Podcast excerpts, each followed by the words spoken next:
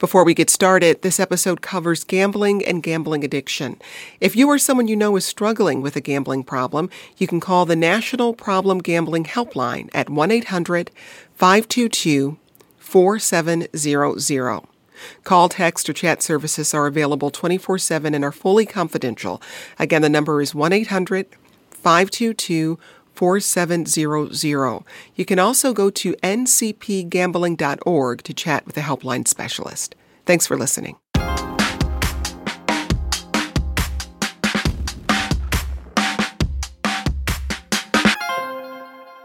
For years, California's non gaming tribes have been left in the dust. Wealthy tribes with big casinos make billions, while small tribes struggle in poverty. Prop 27 is a game changer Seen this ad? It's not paid for by California tribes. It's paid for by the out of state gambling corporations that wrote Prop 27. 27 taxes and regulates online sports betting to fund permanent solutions to homelessness while helping every tribe in California. California tribes overwhelmingly oppose Proposition 27. Only a few tribes support 27, while over 50 tribes oppose Prop 27.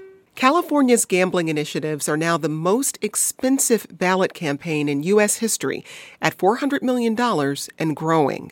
The two initiatives, Proposition 26 and Proposition 27, would make sports betting legal in person and online. If passed, they would make California the second largest sports gambling market in the world, second only to the UK.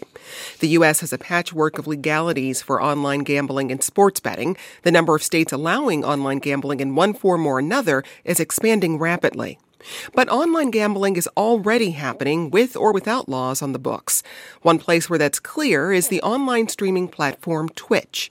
Twitch is popular for live streaming video games. Recently, gambling content has gotten a lot of attention, so much so that the site responded with a partial gambling ban. We'll get to that later in the program. After the break, we head to California and examine its gambling initiatives. I'm Jen White. You're listening to the 1A podcast, where we get to the heart of the story. Remember to connect with us on Twitter. You can tweet us at 1A.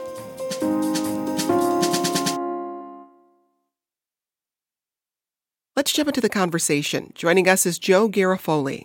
He's a senior political writer at the San Francisco Chronicle. He's also the host of the podcast It's All Political on Fifth and Mission. Joe, welcome back to the show. Thanks for having me. It's good to be back. Also with us is Daniel Wallach. He's a sports betting attorney and founder of Wallach Legal. That's a firm devoted to the field of sports wagering and gaming law. He's also the co-founder of the Sports Wagering and Integrity Program at the University of New Hampshire Law School. Daniel, thanks for your time today. Oh, thanks for inviting me on to talk about these two very important subjects. And Dr. Timothy Fong joins us. He's a clinical professor of psychiatry at the Jane and Terry Semel Institute for Neuroscience and Human Behavior at UCLA.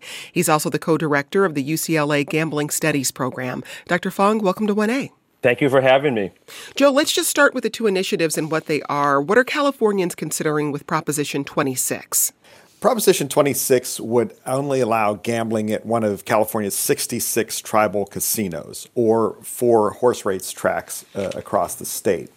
Um, and uh, if this were passed, the, our independent state uh, legislative analyst's office said it could mean uh, revenues based off the bets made, poss- reaching possibly tens of millions of dollars annually.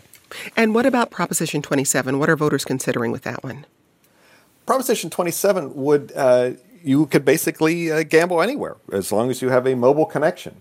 Um, you didn't, wouldn't have to go into a tribe, uh, a tribal uh, casino or a horse race track. Uh, the, the independent uh, analyst said that this could be worth hundreds of millions of dollars annually um, for in state revenues. And Prop 27 says they will give about 85% of the of the online bet tax towards homelessness and uh, and uh, affordable housing programs in California. So who's backing Prop 26 and who's backing Prop 27? Yeah, and I also wanted to update you. I looked on this uh, the uh, our, our uh, fundraising site this morning. It's now up to 525 million spent wow. between both uh, propositions, and that's twice as much as the, our previous record here in California. The Prop 26 is supported mostly by uh, uh, native tribes here in California. They this is uh, the proposition that would keep uh, this this uh, gambling industry, which could be this is the mother lode in, in uh, as you as alluded to, nationally and internationally, three to four billion dollars is the est- are the estimates for how much this could be worth. This would keep it on the native tribe native tribal lands or in, or in or in horse race tracks. And so most of the money is coming from native tribes. And for Prop 27, who's backing that one? Prop 27 is is uh, is funded almost exclusively by commercial operators like FanDuel and DraftKings. Uh, this they would uh, if they were to uh, be allowed in there uh, to be allowed to uh, conduct this sort of gaming in California. only major gaming companies essentially could apply. You'd have to pay a hundred million dollar licensing fee to do business in the state, as well as already be licensed in 10 other states and be operating in five states and running 12 casinos. So this one is tailored more towards, uh, towards big commercial gaming companies. Daniel, legally, could both propositions be instated? Absolutely. Um, under the California Constitution, um, only if there are conflicting ballot initiatives that both pass, the one that garners the most affirmative votes is the only one that's enacted into law. But these two initiatives, while they regulate different types of sports betting, are not in conflict. Um, under under the case law, it has to either be presented as an all or nothing, meaning you can only have one or the other, and, and these two aren't, or they have to basically regulate the same comprehensive regulatory scheme on the same subject matter. But here, the tribal initiative only regulates sports betting on tribal land and at four state licensed commercial horse race tracks. The online sports betting initiative regulates sports betting everywhere else, which is basically over the internet. And uh, even though they are not exactly the same type of sports betting, they don't conflict with each other in that they regulate the same exact thing. And I think the courts are going to recognize that they are not in conflict. In fact, Proposition 26 doesn't even address the issue of internet sports betting and makes no reference to Prop 27. And then, importantly and very crucially, Proposition 27 explicitly states that it is complementary and supplementary to Prop 26 and not in conflict with the tribal proposition.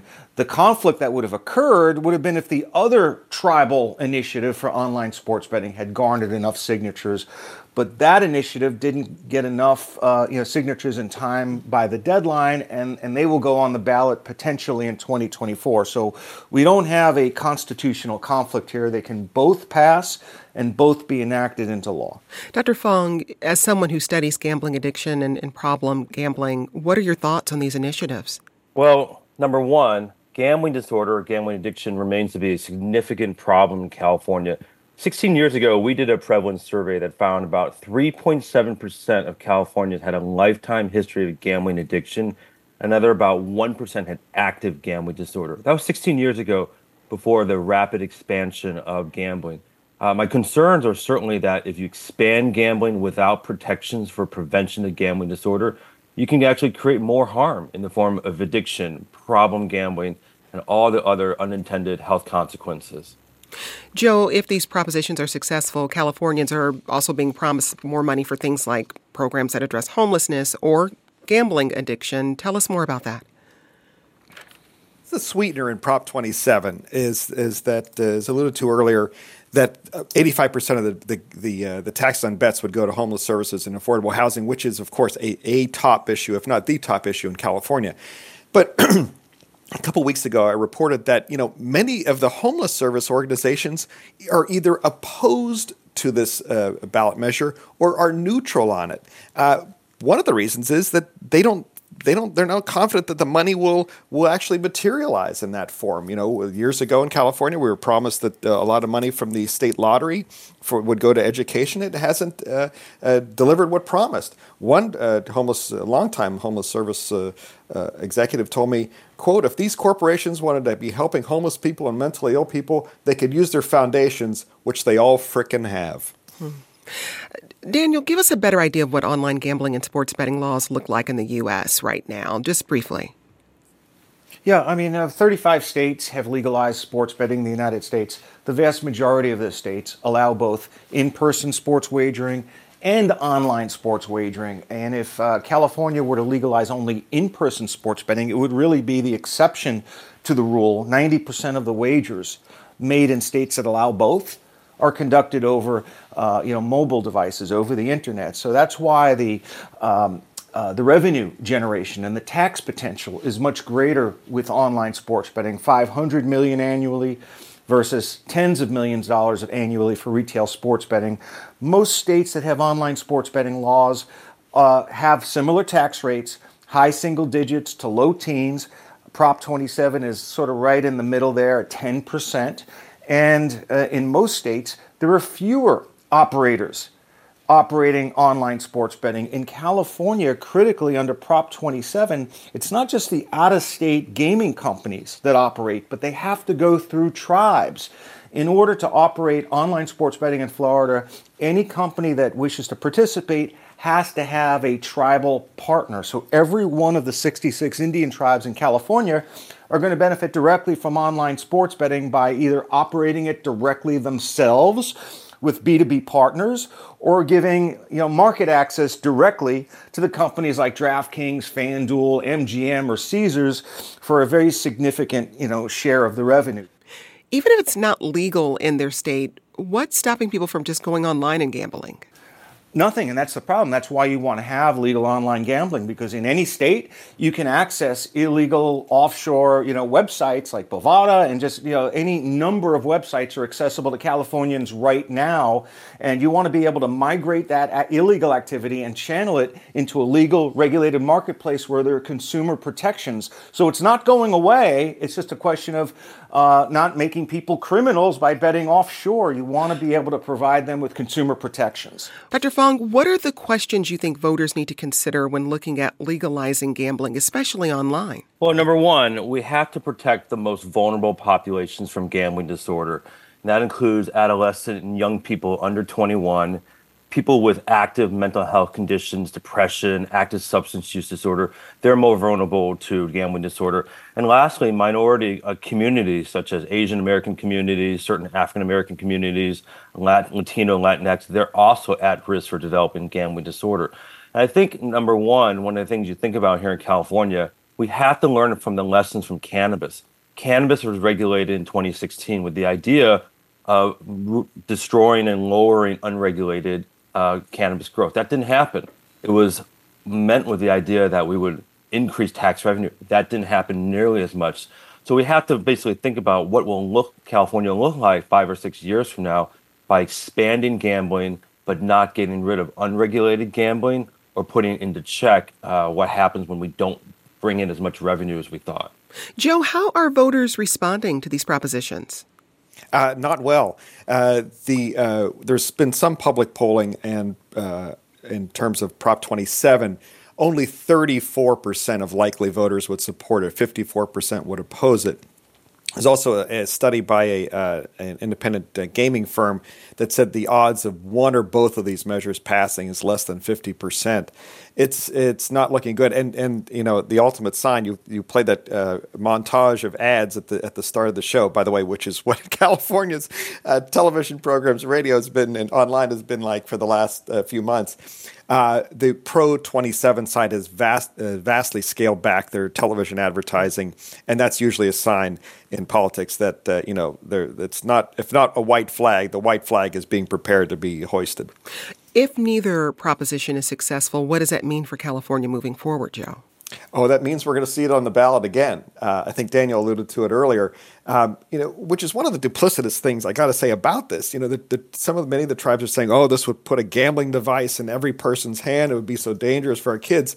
But yet, some of those same tribes have already invested millions towards this 2024 ballot measure that would legalize online gaming in California. The difference is would be it would be controlled by the native tribes, not by the uh, outside commercial gaming companies. But this this isn't going away. This market is too big uh, for for for uh, for people to ignore. Dr. Fong, we're talking about two different types of gambling gambling in person and then gambling online. What are the psychological differences between those two experiences? Well, here's what we know, and there's a lot we don't know. Number one, when you think about mobile sports betting or internet casino, 24 hour access, no regulations in terms of no one's watching your shoulders, no real enforcement, no traditional responsible gambling practices where someone could actually work with you if you're having distress about gambling.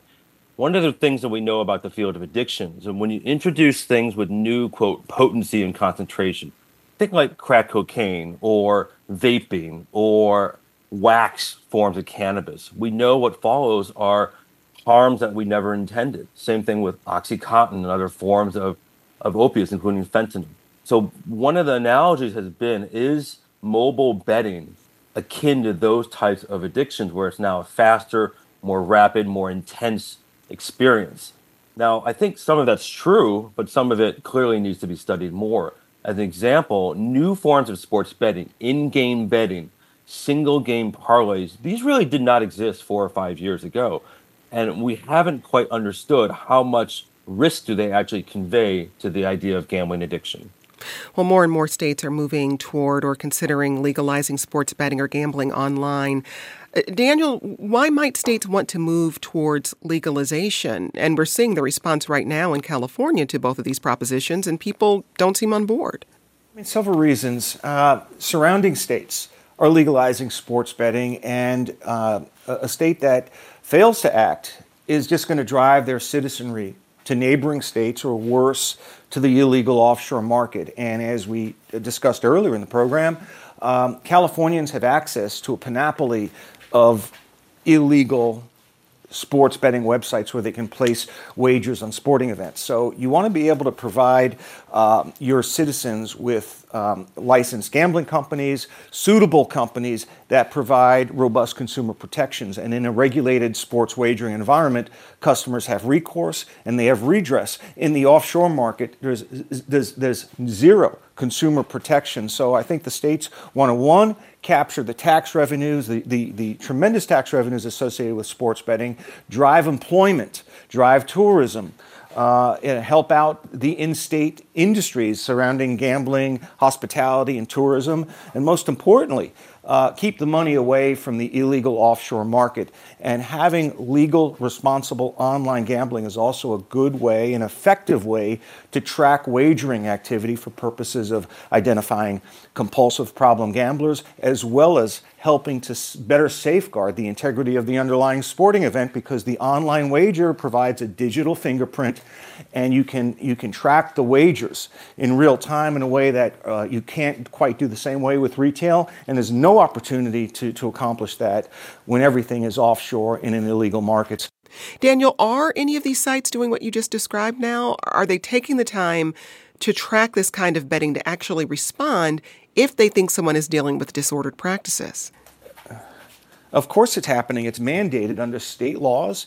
Uh, the state statutes and state gaming regulations mandate uh, that these companies uh, provide, uh, you know, um, you know, um, m- problem gambling messaging on their websites. It's in the company's interests to identify problem gamblers. They don't want to make their money on, on, uh, on the backs of compulsive gamblers. The recreational gamblers uh, are, are, are the target audience here, not those who have addictions. So, uh, for a sustainable industry in the long run, these companies have the self motivation to make sure that they, that they spot problems in real time or at the earliest possible time, and the resources are available to, to help these, to help problem gamblers. Not having a legal sports betting environment is basically sticking your head in the ground and ignoring the problem that exists in the tremendous illegal offshore market. So the companies are required by states to do this type of activity, and it's in their own it's in their own self interest to do so as well. Joe, what will you be watching for next in California? Well, ballots come out, and the next uh, we we get every uh, voter gets mailed a ballot here, and so those are going to be arriving the next couple of weeks, and we're going to see which way this is going to go. I, I, if that if Prop 27's advertising doesn't come back, that means that that uh, that measure is doomed. That's Joe Garofoli. He's a senior political writer at the San Francisco Chronicle. Joe, thanks so much for your time today. Thank you so much. Coming up, we take a look at the crackdown on gambling content on the popular live streaming site Twitch. Back with more from you and our guests in just a moment.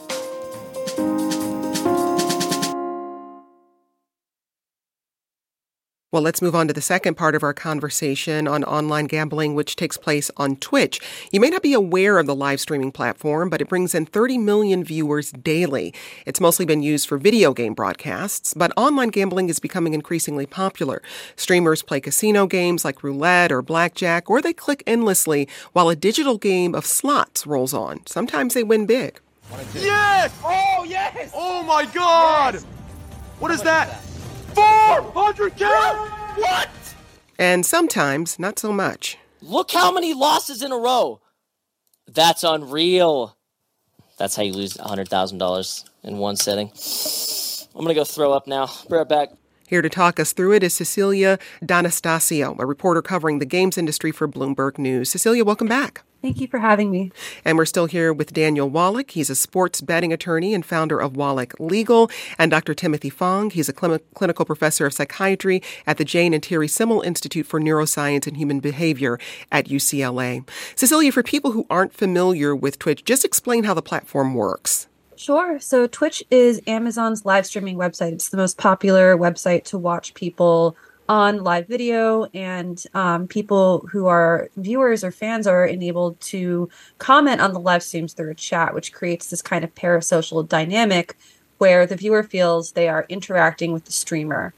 Um, Twitch is popular for gamers live streaming themselves playing Fortnite or Minecraft, video games that are popular with kids, uh, competitive games like esports. But over the last several years, Twitch has really expanded into becoming just this default live streaming platform where people will just sort of talk, uh, you know, everything from doing their makeup to discussing the news.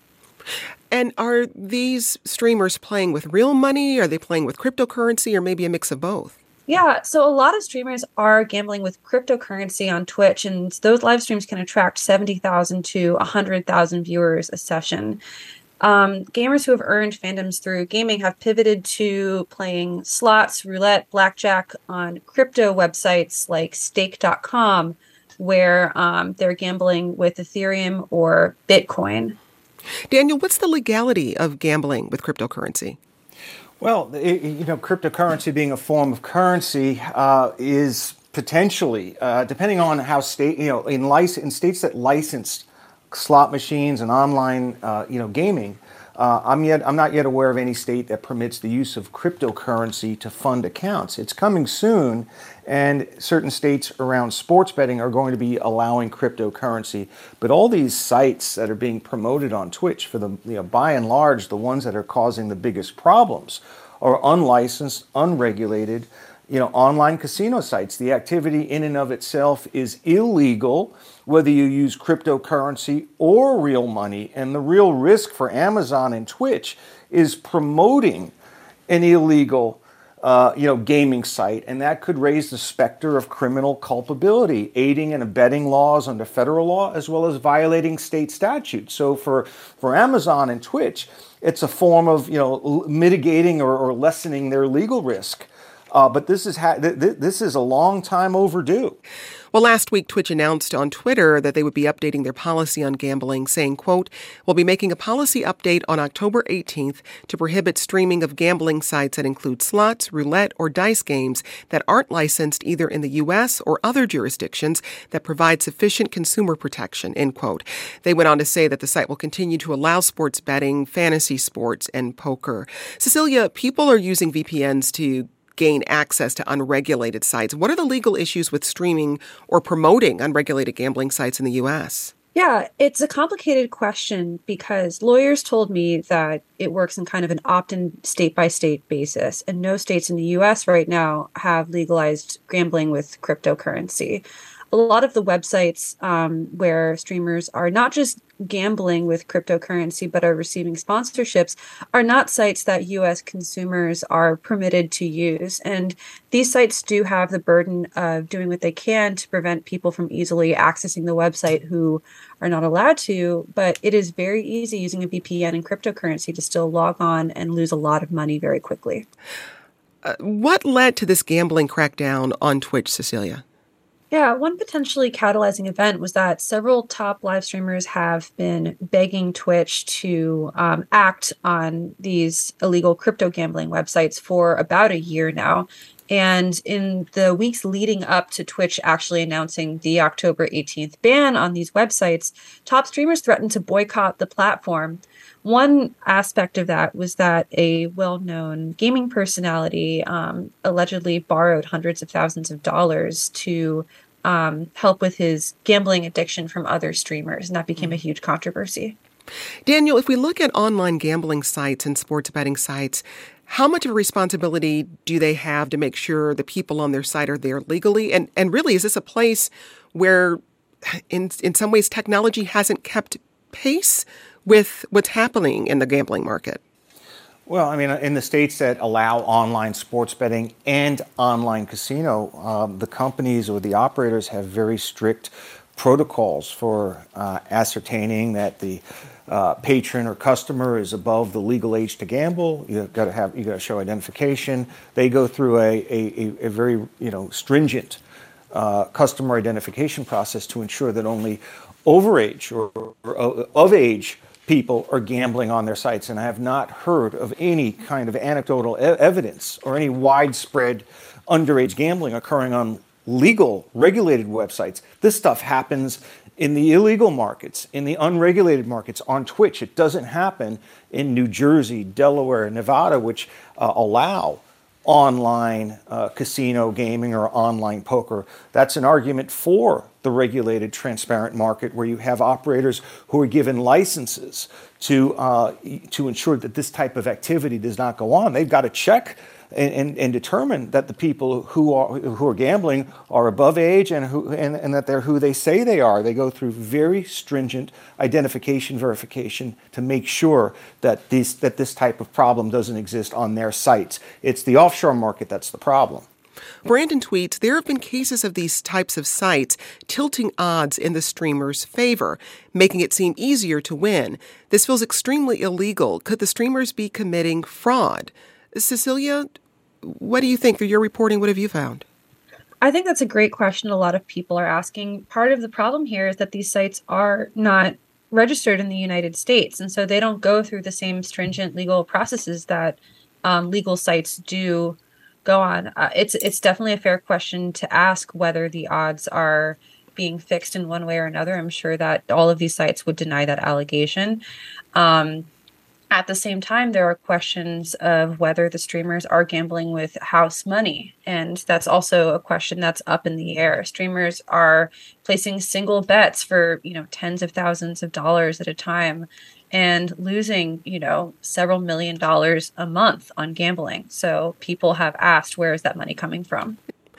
Cecilia, how much of what people see are streamers playing with house money for promotional purposes. You said there are some questions about whether or not they're they're playing with house money.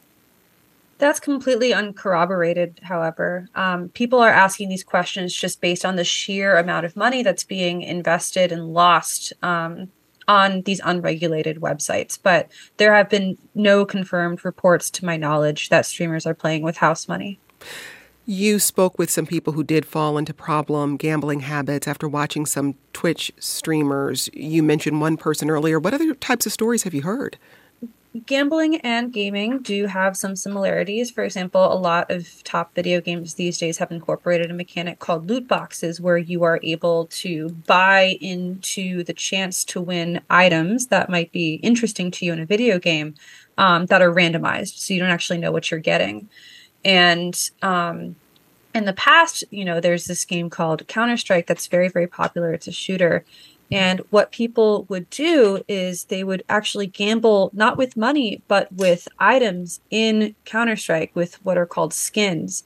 And there would be these websites set up that would you know millions of dollars ran through of gamers you know putting in $300 and maybe getting this knife that they thought was very interesting or putting in you know their $300 knife and losing all of that and getting a very um not interesting uh, costume for their gun essentially one story i heard was that there were uh, there was one website in particular where people did do gambling with Counter Strike skins that turned into a cryptocurrency gambling website. One person I spoke to, kind of as a child, was doing this uh, Counter Strike skin gambling, and then as he grew up, moved straight into crypto gambling. Dr. Fong, as the online gambling industry grows, what are some key issues you'll be watching? Uh, number one, uh, we've normalized and glamorized gambling. And I really like us to refocus and say gambling, again, is part of the human condition. It's not going away. How do we focus on health and wellness? How do we focus on incorporating healthy risk taking in one's lives? You're hearing stories after stories, and we see this dozens of times with our patients. And they come in, they're drawn in because of the sheer access, the pleasure, the excitement, the reward. Uh, but ultimately, they feel empty. Ultimately, they feel disconnected. So, the antidote for all addictive disorders is connection and skill and self care. So, those are the things we really want to focus on. That's Dr. Timothy Fong. He's a clinical professor of psychiatry and the co director of the UCLA Gambling Studies Program. Also with us today, Daniel Wallach, a gaming law and sports betting attorney, and Cecilia D'Anastasio, a reporter covering the games industry for Bloomberg News. Dr. Fong, Daniel, Cecilia, thanks for speaking with us. Today's producer was Michelle Harvin. This program comes to you from WAMU, part of American University in Washington, by NPR. I'm Jen White. Thanks for listening. This is 1A.